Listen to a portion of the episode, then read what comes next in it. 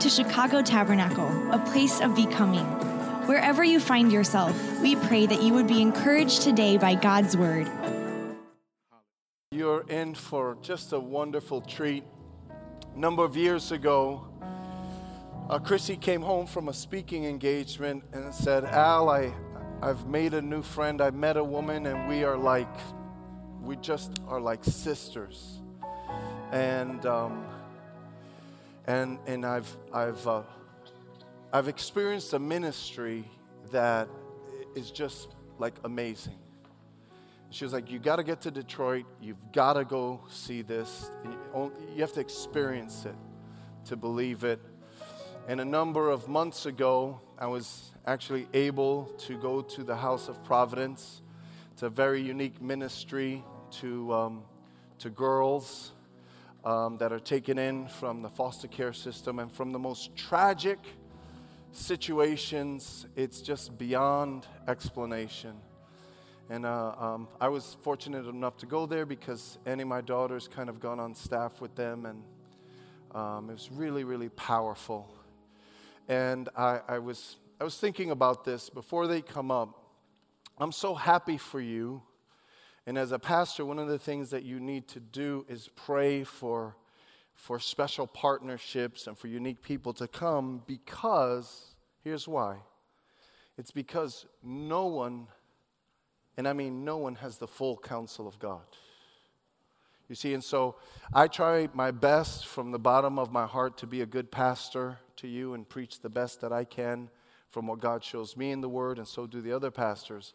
But it's important to bring people because there are unique things that God puts in them, things that they see that are so special. I was just hanging out with Jay yesterday, and there were things that he was saying, and I was like, I was just marveling at what God has put in him. It really, it really even speaks to the fact why we tell you, hey, connect with the body of Christ because there's something special in you from God. How many believe that here today? Amen. And so these people are a gift to the kingdom of God, to the body of Christ, and now, not only are they a, a gift to Chrissy and I, but they're a gift to our church. And they have a beautiful family. I, I got a picture of their family. They have eight kids. Oh, snap and they're going to tell you all about their family. Let's welcome Jay and Maggie Dunn as they come.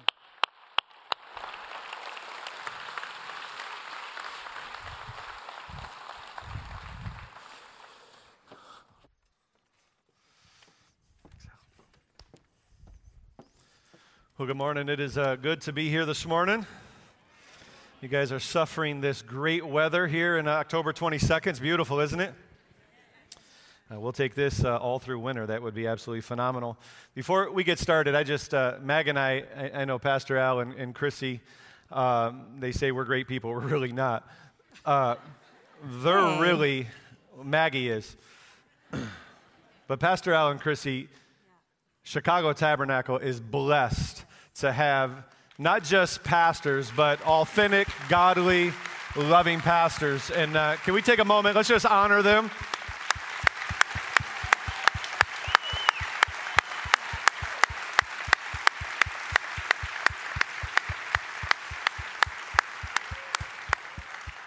There's a lot of people that serve the role as a pastor, but then there's real pastors. And, uh, and I don't say that as a knock to anybody else, but, but they are the real deal. And uh, we're honored to be able to uh, be a part of their lives, honored to be here today and to just see and experience what the Lord is doing here at Chicago Tabernacle. We're, we're so excited about it and what's, what's to come. And so, uh, Maggie and I are privileged uh, to be able to be here. And, uh, and House of Providence, Maggie's going to tell you a little bit about who we are. Good morning. Um, as Pastor Al shared, we're so excited to have Annie as uh, on loan to us as a part of the team, and she's such a blessing. So um, we're grateful for that. We, um, I don't know how many of you know, but we have a crisis in our nation, um, and a crisis that is 600,000 children strong.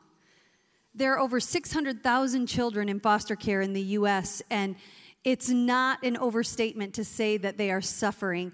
And I, I know that statistics can be a little bit dry sometimes. You read data and statistics, but once you meet one of these children to whom the statistics are attached to, you can't unsee that.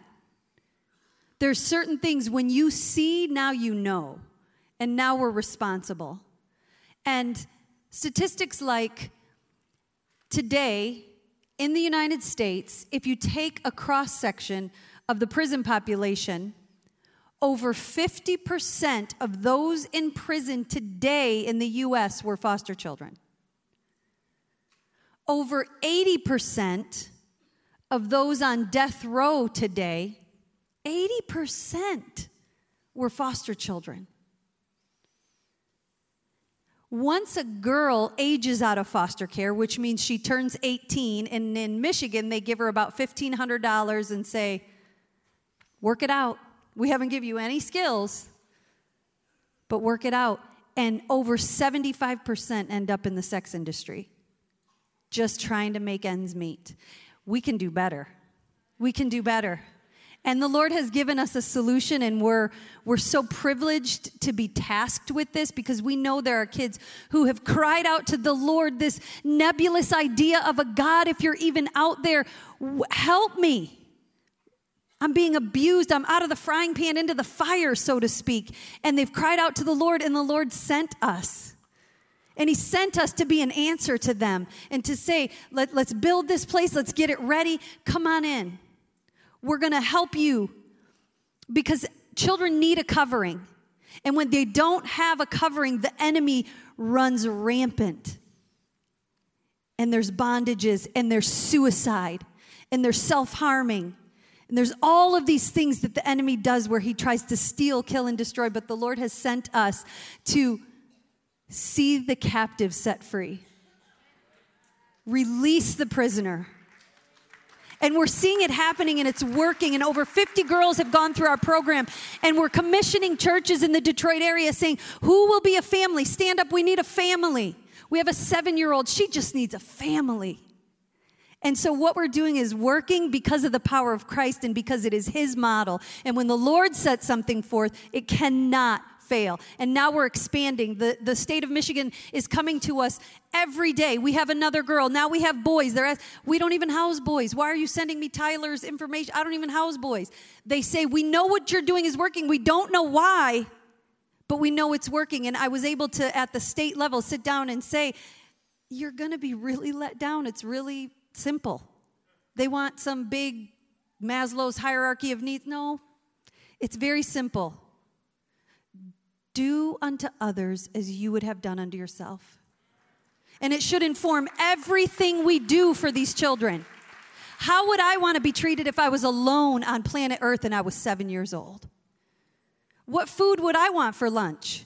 A lot of these places send in jail food that's left over that the adults don't use and they send it over to the shelter. No. It informs, the scripture has to inform everything we do, but the state is confused, but the church is not, and what we're doing is working. So thank you.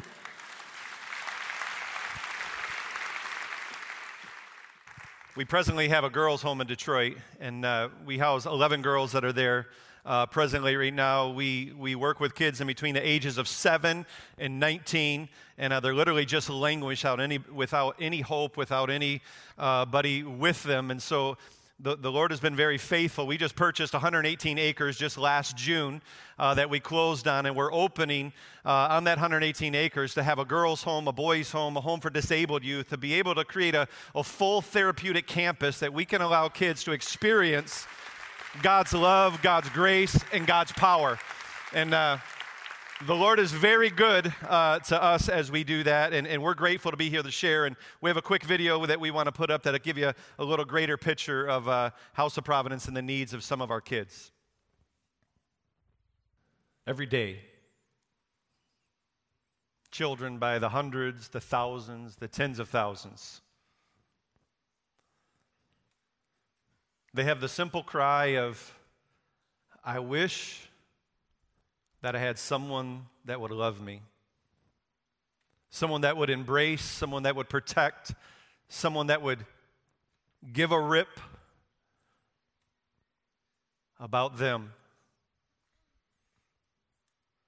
House of Providence for Maggie and I has been a, a journey through our life of, of recognizing a need, not knowing exactly how to fix it, how to be the solution, how to, how to begin to rescue, but just processes of steps of saying, Lord, I'm going to position myself to be and to do whatever it is that you would ask, whatever it is that you would require, to let go whatever it is that you've given me, to be able to be an answer to truly an epidemic within our nation and even more so within our world of children, the most vulnerable on the planet.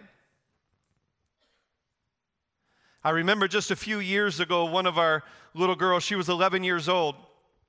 She was yay tall, maybe a little bit about four foot, but she was one of the most broken, feisty young ladies I've ever met in my life.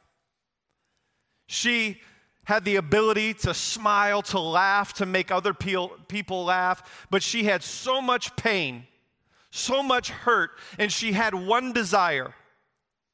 And in her desire to be able to find this hope, this, this opportunity to experience the love that every single child deserves, she would, she would rage out in anger and do anything that she could to experience a hug, to experience attention.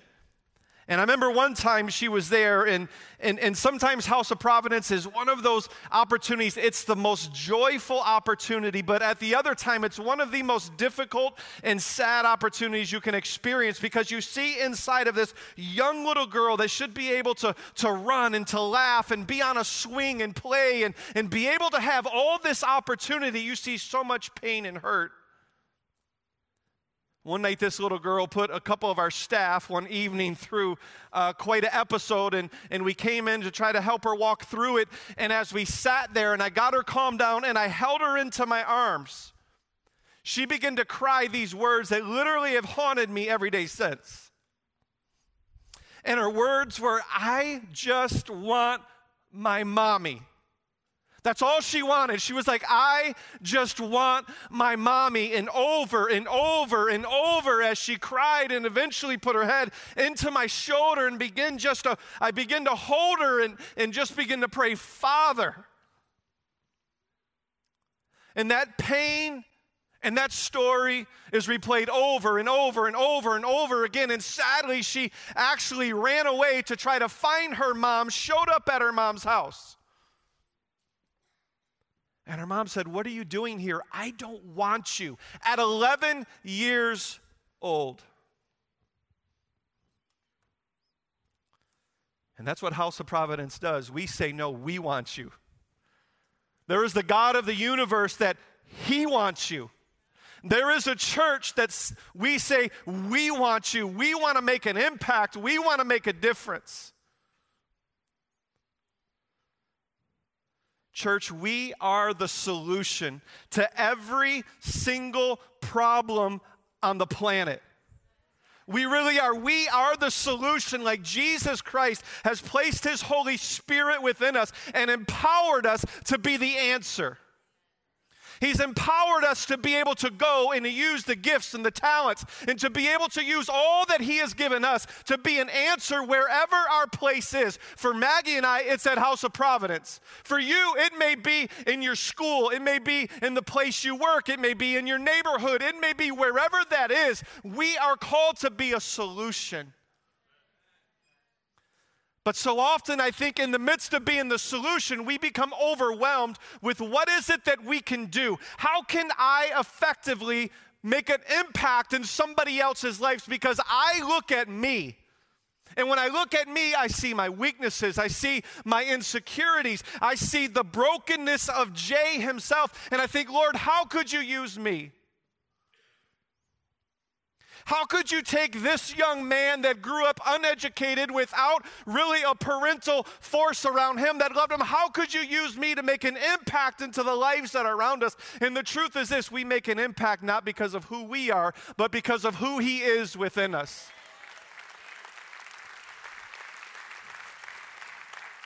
We make an impact because God's Spirit is powerful inside of our lives, and His Spirit just isn't powerful inside of those that are doing things. His Spirit is powerful inside of each and every one of us. I think for me, sometimes I look at it and I try to figure it out. I believe that for some of us, we can see the need, but we become paralyzed. We become overwhelmed with the statistics and say, How could I make a difference? And we assume that our little bit, our little whatever we had, would never make a difference, anyways. And can I share this morning? Your little bit will make a huge difference when we take our little bit and we put it into the hands of the Almighty God, we will make a big difference. I think sometimes in our lives, and for me is true, that I've stepped out and I've said yes to what the Lord's wanted me to do, and, and I prayed through it, walked through it, but then all hell broke out in my life difficulties came and, and all these things happen. And then I begin to pause what I was doing because I begin to focus on not realizing what's really happening. And I stop and do nothing. And I believe in this room this morning, there are men and women filled with dreams and passions that the Lord has bestowed within you, but life has happened and they've been sitting dormant. And my prayer is today that those dreams that are dormant will become alive today and we will step out and say, Yes, Lord.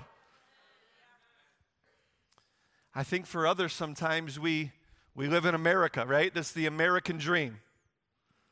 The American dream is the biggest lie because no one ever achieves the American dream.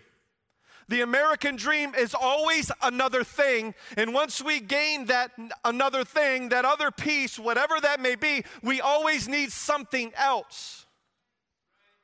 And so we begin to view Scripture and, and God's truths and God's words in our life based upon this dream of comfort and peace and safety, and that the Lord would not ask me to do these difficult things.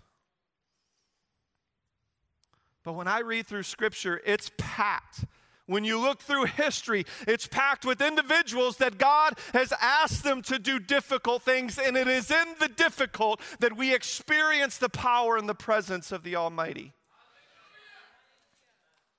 So, how do we make a change? I just want to take a few moments. How do we make an impact in our community? And I think it starts really easy it's obedience to His word. It really is. When I look at scripture, there's a lot of people that are a whole lot smarter than I am. But I believe that the Lord has written the scripture that I don't need to go and take and reinterpret the scripture to make it fit into what I believe it really means. I believe that we can take it at face value and we can say, Yes, Lord, this is your word. Your word says this, so I'm going to do this. I believe it's on the other side of our obedience that we experience the fulfillment of what God wants in our lives. I also believe, and I've experienced in my own life, that it's in my lack of obedience that I'm praying, Father, give me a breakthrough. I'm praying, Father, do a work in my life. Father, open this door, and Father, open this door and do this. And the whole time the Lord is saying, Do what is right in front of you. Walk in the door that I've already given you. Could you imagine, church, if we took what we know and we just begin to apply it every single day in our lives? What would happen if we just took the scripture that we know and we begin daily in every decision, every choice that we make, everywhere that we place our feet, we said, Lord, we are going to obey. We're going to think, make decisions, we're going to act, we're going to react based upon the scripture that we know. We could transform our community in a week. It's obedience to His word. And secondly, it's cooperation with His Holy Spirit. When we walk and we say, Lord, I want to hear your word, His Spirit begins to speak to us, and we have to begin to cooperate with what it is He's saying at any time, any moment, any place, despite what we feel or think. But so often in my own life, I begin to justify and say, the Lord wouldn't ask that of me. The Lord wouldn't want that of me. He would want that of Pastor Al. He would want that of Maggie. He would want that of everybody else. But the Lord wouldn't ask me to do this. He doesn't understand what's going on in me. And I believe the very thing that we struggle with is the very thing as we begin just to pursue Him. I love Matthew 6:33. He says, "Seek first His kingdom." Seek first His ways. Seek first His heart. Seek first His desires. And then all those things that we pray, we ask, we're looking for, God says that He then would supply, that He would give them to us. So, how do we become the solution? The truth that I want us to hold on today is, is this the truth is, it's not about what you have or how much that you have but it's what you're willing to do with what it is that you do have. Let me say that again. It's not about what you have or how much that you have. There's no favoritism in the kingdom. The Lord has placed gifts and talents and resources in all of us as the body. It's not about the level of, of, of influence or gifts or talents that we have. It's about taking the talents and the gifts that we have and saying, Lord, I'm willing to use them for your kingdom. And when we use them for the kingdom, we experience the fulfillment of what God's desired in our lives. It's not about what we have. It's not about how much we have or how little that we have. It's about what we're willing to do with what it is that we do have. I believe one of the greatest examples in Scripture to be able to lay this out, one of my favorite portions is found in 1 Kings chapter 17. Elijah is here and, and he speaks to King Ahab, and there is this, this worship of Baal and other gods, and all these things happen, and the Lord's trying to get their attention, and everybody's ignoring what the Lord wants. And so God sends Elijah to King Ahab and tell him that there is not going to be any rain on the land until Elijah says so, until the Lord begins to provide it, and there's a famine all across the land. There's no food, there is nothing. But the Lord says to Elijah, If you would go to the Kerith Brook, you go there and you drink from that brook, and I'll have the ravens come and provide food for you. Which that would be pretty awesome, right? Literally God's provision in that way. And so he goes, and then he's there for days and weeks, and he, he walks through it, and then the brook dries up. And the brook dries up, and he starts in verse 9, and he says this to Elijah. He says, Arise he says, Go to Zarephath, which belongs to Sidon, and dwell there. Can we just stop there for one moment? Elijah is already in a desolate place. The brook is dried up. There's nothing left for him to drink. And the Lord is saying, I want you to go to another place that is just as dry, and I want you to dwell there. Think about that for a moment. So often, the power, the presence, the healing is in a place that is in the natural, incredibly dry and desolate. I remember a few years ago as we resigned from being youth and children's pastors, and we knew that the Lord called us to lead pastor, and we went out with excitement and expectancy, and, and we knew we heard from the Lord, and we thought the Lord was going to answer it just like that. It was 14 months later that we ended up in the place that the Lord had us, but in that meantime, we were in a dry, desperate place. I remember in the basement of a home, I was working for Maggie's dad. He had the, the graciousness to hire me to do heating and cooling. I've never done it in my life. I just knew that you turned on for heat and the heat worked. I didn't know how to put it together. But he said, Jay, I'll pay you just as if you're one of the guys that, know what, that knows what they're doing. I'm thinking, great. I had no idea that a job that would take the average guy maybe a week to do would take me a month. And it would take me a month literally in the middle of winter, no heat in the house, of cutting every single finger because of the sheet metal. Literally, there's one time we went to an interview and every single finger didn't have just band aids on it, they were bandages because I mean, I just sliced my fingers with a sheet metal. And I remember being in those basements and I'm hanging ductwork and thinking, Lord, why on earth do you have me here? Why am I in this dark, cold basement? And that day, I'm reaching up to screw in a return air, switching it over, and I screwed my ring finger right up into the truss. And obviously, I screwed it, and I screamed, and I dropped the drill.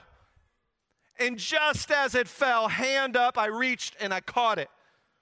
Nobody else is in the house. My hand screwed up to the joist.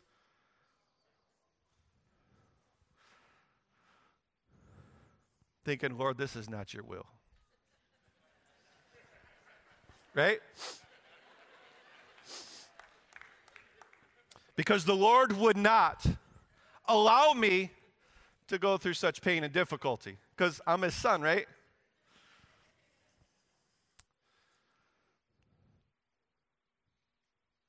Can I tell you, it's in that season, in the most dark, cold, desolate place, with some of the greatest pain that the, word, the Lord worked out so many things in my life that He couldn't have worked out anywhere else.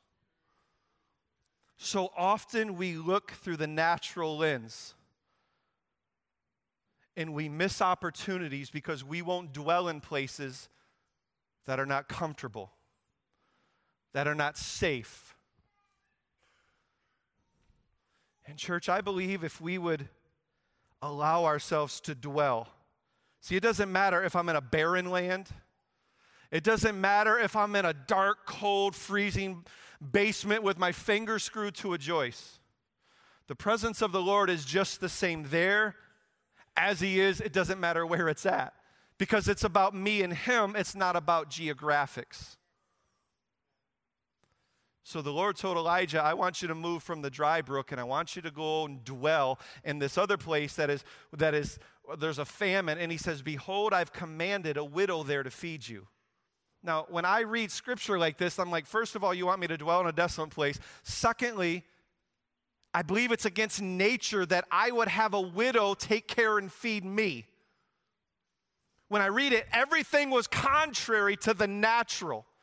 But the scripture says that Elijah says, So he arose and he went to Zarephath. Even though it was unnatural, it didn't make sense, it wouldn't have added up. He was wanting God to, to send the rain so everything would happen. He arose and he went to Zarephath. And when he came to the gate of the city, it says, Behold, a widow was there gathering sticks.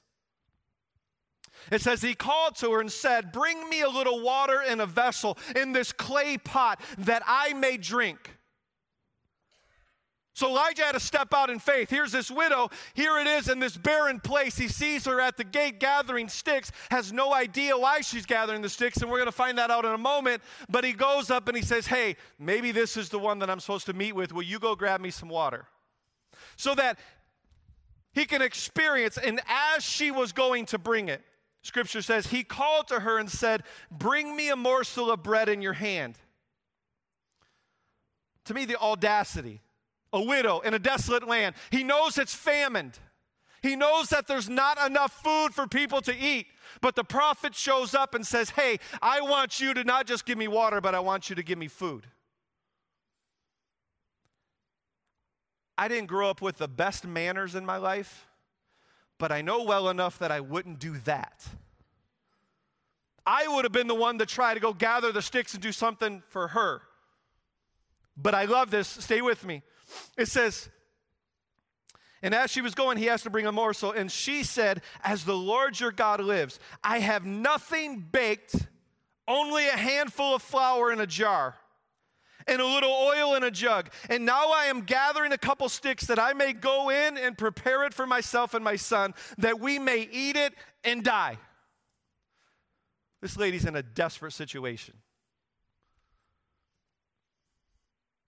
She's in a place that only two things are going to happen. She's going to die, her and her son, or there's going to be a miracle. And when I researched and read this, she wasn't a believer. She lived in the land of Baal. She lived in a land of idol worship. She wasn't a believer. But yet the prophet showed up. She had enough knowledge of the Lord, probably with the hopes that maybe the Lord is going to do something. She was desperate, she was in need. And I love when you read scripture and Elijah said to her, Do not fear. That's easy for him because he wasn't about to die, right? Do not fear, it's all right. Go and do as you have said. And I love this, and this is where I want to stay for a little bit. But he says, But first, before you go make for you and your son, first make me a little cake of it and bring it to me, and afterwards make me make something for yourself and your son.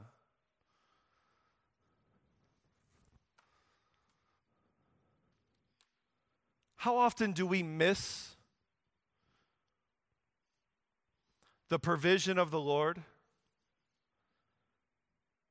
because we're not willing first to obey what the Lord's put before us?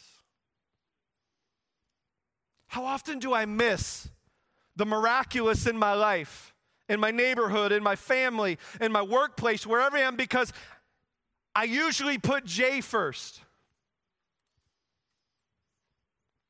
I usually am looking out for my best interests as much as I try to love the Lord. Most of the time, I live my life looking out for me and my family. So many times, driving down the road or different opportunities, I hear the Lord speak. And I just move on with my own agenda. I move on just doing my own thing. And this widow had the opportunity. She had a choice. I can either obey the prophet or I can continue to do what it is I was doing. And that's what's so awesome about the Lord's love that He provides opportunity, and if we choose to walk in it, He will provide extravagantly for our lives. That doesn't mean every time we obey that we're going to get a check in the mail and all this is going to happen. And I believe His provision is far more than money, which God does that. He blesses us, but I believe it's about peace, contentment. It's knowing who we are, walking in the goodness of the Lord.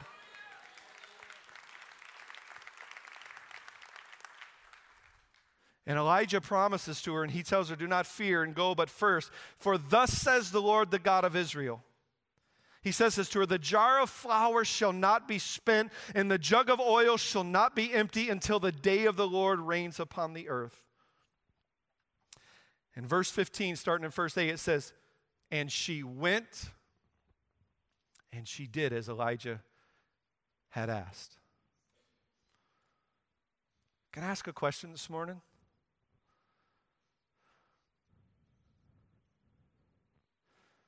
We look around our nation and we all know it's, it's, it's in trouble, isn't it? It doesn't matter if you're in the inner city of Detroit, Chicago, it doesn't matter if we're in the richest counties of our nation. All around our world, we're, it's in trouble.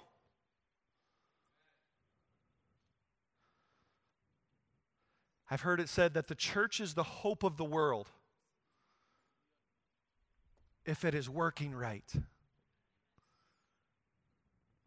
I believe every one of us, we have this dilemma in our lives. We know what the Lord's asked of us, we know what the Lord has put in front of us. But we're sitting here saying, Lord, I don't know if my if I can do it. I don't know if I'm good enough. What about my family? What about me? What about my circumstance? God, what about my hurt, my pain? What about my struggle? And those are all very valid things. But we have to understand who we're having the conversation with. Like He is our healer emotionally, mentally, spiritually, relationally, financially. He is our provider. He is our Savior. He is our Redeemer. He is our hope. He is our joy. He is our strength. And we have these conversations saying, Lord, I don't know if I want to trust you in this.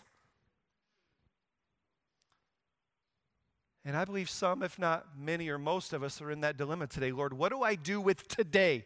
What do I do with what you placed in front of me? What do I do with the scripture that I already know? The last few days being with Pastor Al and Chrissy and hearing the dreams that and what the Lord has done and what they're looking for the Lord to do, can I tell you, it takes an army of individuals that are saying, God, I am willing to give what I have first unto you, and then I'm going to leave the rest up to Him. It takes individuals saying, God, I'm going to use my gifts, my talents, my resources, my time, everything that I have. Lord, I am yours. And I'm going to trust you with the balance. I'm going to trust you with what is left. I am surrendering to you. And it's amazing. This widow, so desperate, the Bible says she went and she did. She first made it for Elijah. And it's incredible. Can you imagine just five more minutes? Can you imagine a handful of flour? This is desperate. This, there was no Costco. There was no Meijer. Meijer's only a Michigan thing. Is Meijer in Illinois? There, there's no grocery store. There was nowhere to go get any more food. This was it. And here she took it, that oil, and she made the bread.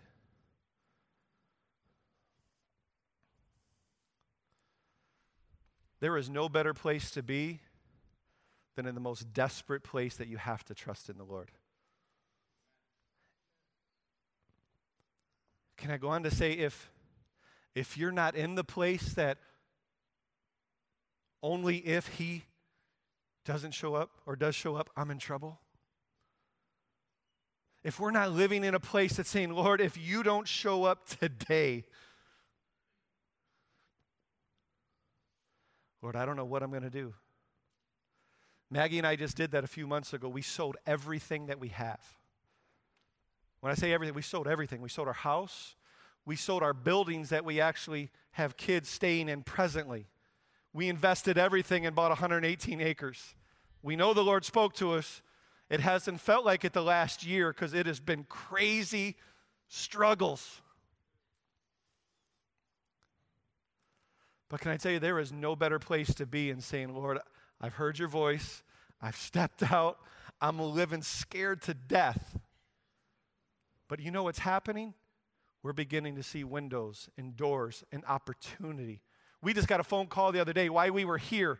Somebody that had a conversation a year and a half ago with us. We may want to give you another 70 some acres and all these things that were there. And they said, Hey, can we meet Wednesday? And we're kind of like, Lord, are you kidding? But you know what happens? Listen, you know what happens through that last year? The Lord's been working out a lot of junk in me because he's preparing us for what he has. And we have to be willing to dwell in a place that doesn't make sense. And we have to fix our eyes in that place that we dwell that doesn't make sense upon him and him only. And as we look to him, his spirit will lead and guide and heal and restore and open opportunities that would never be able to experience in our lives. So this widow went and she made it first. And I love how it finishes. And she and he, Elijah, and her household ate for many days. It says, The jar of flour was not spent, neither did the jug of oil become empty, according to the word of the Lord that he spoke by Elijah.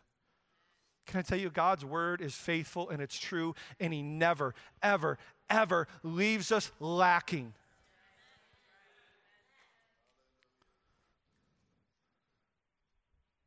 It's real simple, and I'm, I'm a simple person.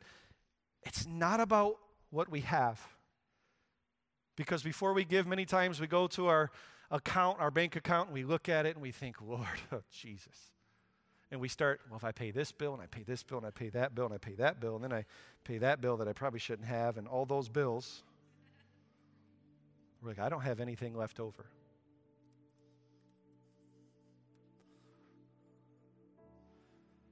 Maggie and I, about 15 years ago, we made a decision. I don't care what's in the bank account. We're going to give first. It doesn't make sense here. It really doesn't. And we have watched over the last 15 years of our life God's provision in ways that exceeds our wildest imaginations. I believe that's a big portion of why House of Providence is succeeding because we were willing to plant seeds in the desolate place that didn't make any sense. And we're just reaping what the Lord told us whatever a man sows, he will reap. The Lord's just privileging us to be a part of that. We've seen it in our health with us and our children. We've seen it in every avenue of our life. That doesn't mean there's not difficulties, but we're learning that in the d- difficulties, in that desolate place, God is getting ready to do something incredible. You see, church, it's not about who we are, where we've come from. It's not about how much talent I have or, or do not have. I mean, I look around, I don't know who was playing drums this morning, both of those guys, but I wish those dudes are incredible. I sit there and like, I can't even worship because I'm like, dang. I listen to everybody sing and I'm like, if I started singing right now, I don't have that. That's not a gift. But I do have one, maybe two gifts. And I've just learned just, just to use them. And then when I fail in them, I get back up. And if we as the church, if we just say, Lord, whatever I have today, I don't know how many people are in Chicago, a lot, millions, right? Statistics are probably ugly. They're nasty. We hear it about on the news in Detroit. But when you look at the book of Acts, the disciples, they were sold out to Christ. These guys took him at his word. I mean, they were fishermen, they were just average people. They weren't these superhumans, this super elect group of people. They were average people like us. But they said, I'm going to trust His word. I'm going to trust what I've experienced. I'm going to trust the encounter I've had, and I'm going to walk it out. And literally, they transformed regions and nations. And you know that? That's the same for today. Chicago Tabernacle could literally change the atmosphere, and you guys are already doing it.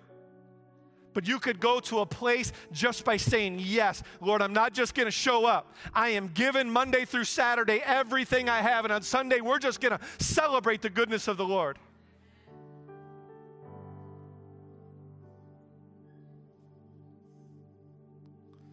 So I just asked this morning, what is it the Lord's been speaking to you? Maybe today, maybe in the last week, month, Maybe there's this thing that's been dormant for, for five or 10 or 20 years. I don't know. It's not too late to say, God, today I make the choice.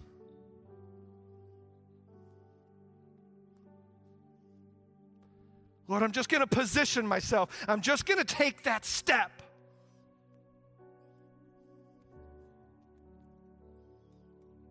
That's the hardest thing to do is to take the step.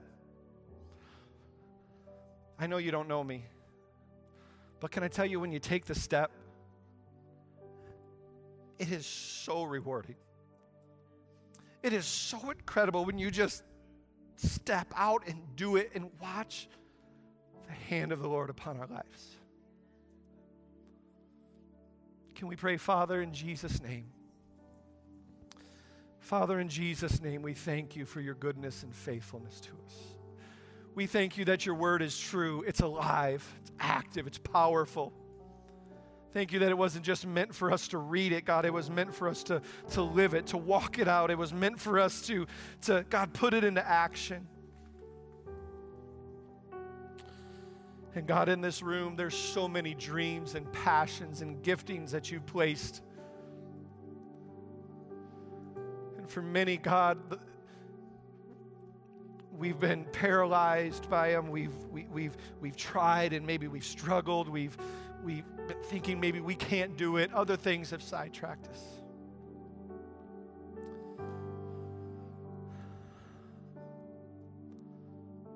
Father, today I ask and I pray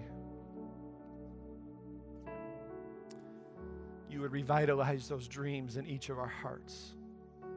And that God, today, we wouldn't wait till tomorrow or next week. Today, in just a moment, we would begin to position ourselves and to take a step to trust you and your goodness, to trust that you are a good father. And if you're here this morning, you're saying, Jay, that's me.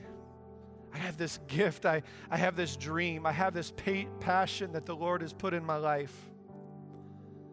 And for whatever reason, it, the reason doesn't matter that I, I just been sitting on it. I haven't done anything with it. But today I want to position myself. Today I want to not just be a part of the body of Christ in a building. I want to be the body of Christ with my brothers and my sisters. That's you. Will you just slip up your hand and say, Lord, today that's me? Come on, all over the room. God, that's me today. Today, Father. Today I'm going to position. Today I'm going to walk at it in. Lord, you see every hand. And I ask and I pray in the name of Jesus. God, in the name of Jesus, as we take a step to trust you in obedience and cooperation, that the power of your Spirit would lead, guide, and use us beyond our wildest imaginations. And Father, we thank you in Jesus' name. Amen. Amen. Hallelujah. Hallelujah. Come on, everyone, lift your hand to the Lord. I surrender. I surrender. I want everyone to just close your eyes for a moment. We're going to pray one for another. But I want you to think about I want you to think about the the days that, let's say, Maggie and Jay just made a decision for God. Just an ordinary day. They didn't get a parade, they didn't get like banners, you know, it was just a decision that they made. It was between them and God. And yet the, the creator of the universe zeroed in on that moment because God honors faith. And when we make those when we make those decisions, the Holy Spirit zeroes in right at that moment because God honors faith and He responds to faith. And then all of these kingdom operations start to take place. All of these amazing things get in motion when we just say, Yes, Lord, here I am, send me. What I, what I love about today's message is that he's talking about today. He's talking about when you leave.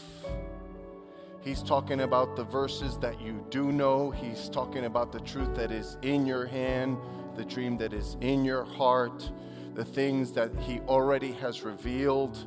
And God will build on that. So many amazing things. But it all happens through surrender. And I want to pray today that this would be a moment of faith. I want to pray that this would be one of those moments, the same way the, the widow actually said, I'm going to make this bread and give it to him. That day was a day when she put God first. Let this moment be the moment that we're saying, God, I'm putting you first, according to however the Holy Spirit is speaking. I want you to take the hand of someone right now. Hallelujah. All over the building, take someone's hand. And I want you to pray. I want you to pray. God, take this offering that they're this little morsel of bread, this cake. God, take, Lord, as they put you first. Father, all over this building, we offer it to you, oh God. We give it to you. We surrender to you, Lord. Father, by your mighty power, as you look down from your mighty throne, Holy Spirit, we ask that you would zero in on every heart and every life. Maybe someone is, is young in the Lord, zero in, oh God. Maybe they're older in the faith, zero in, oh God. Let this be the beginning of something powerful, something supernatural, oh God, something eternal, something that's going to bring you glory and honor and praise, oh God.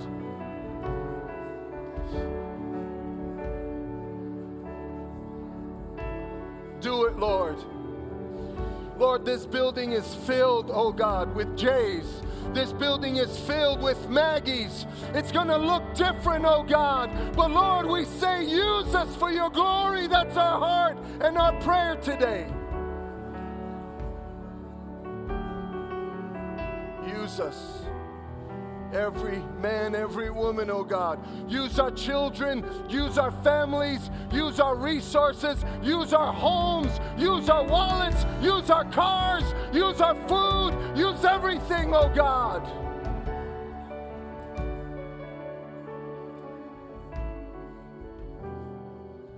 Lord, we put you first. We want to put you first and seek you first. Thank you, God. Thank you, God. For the word of the Lord has come to us, and we thank you. In the mighty name of Jesus, and everyone said, Amen. Could we put our hands together and bless God? Hallelujah. Amen. God bless you. Greet one another. Come on, take a few moments and greet one another on your way out. God bless you.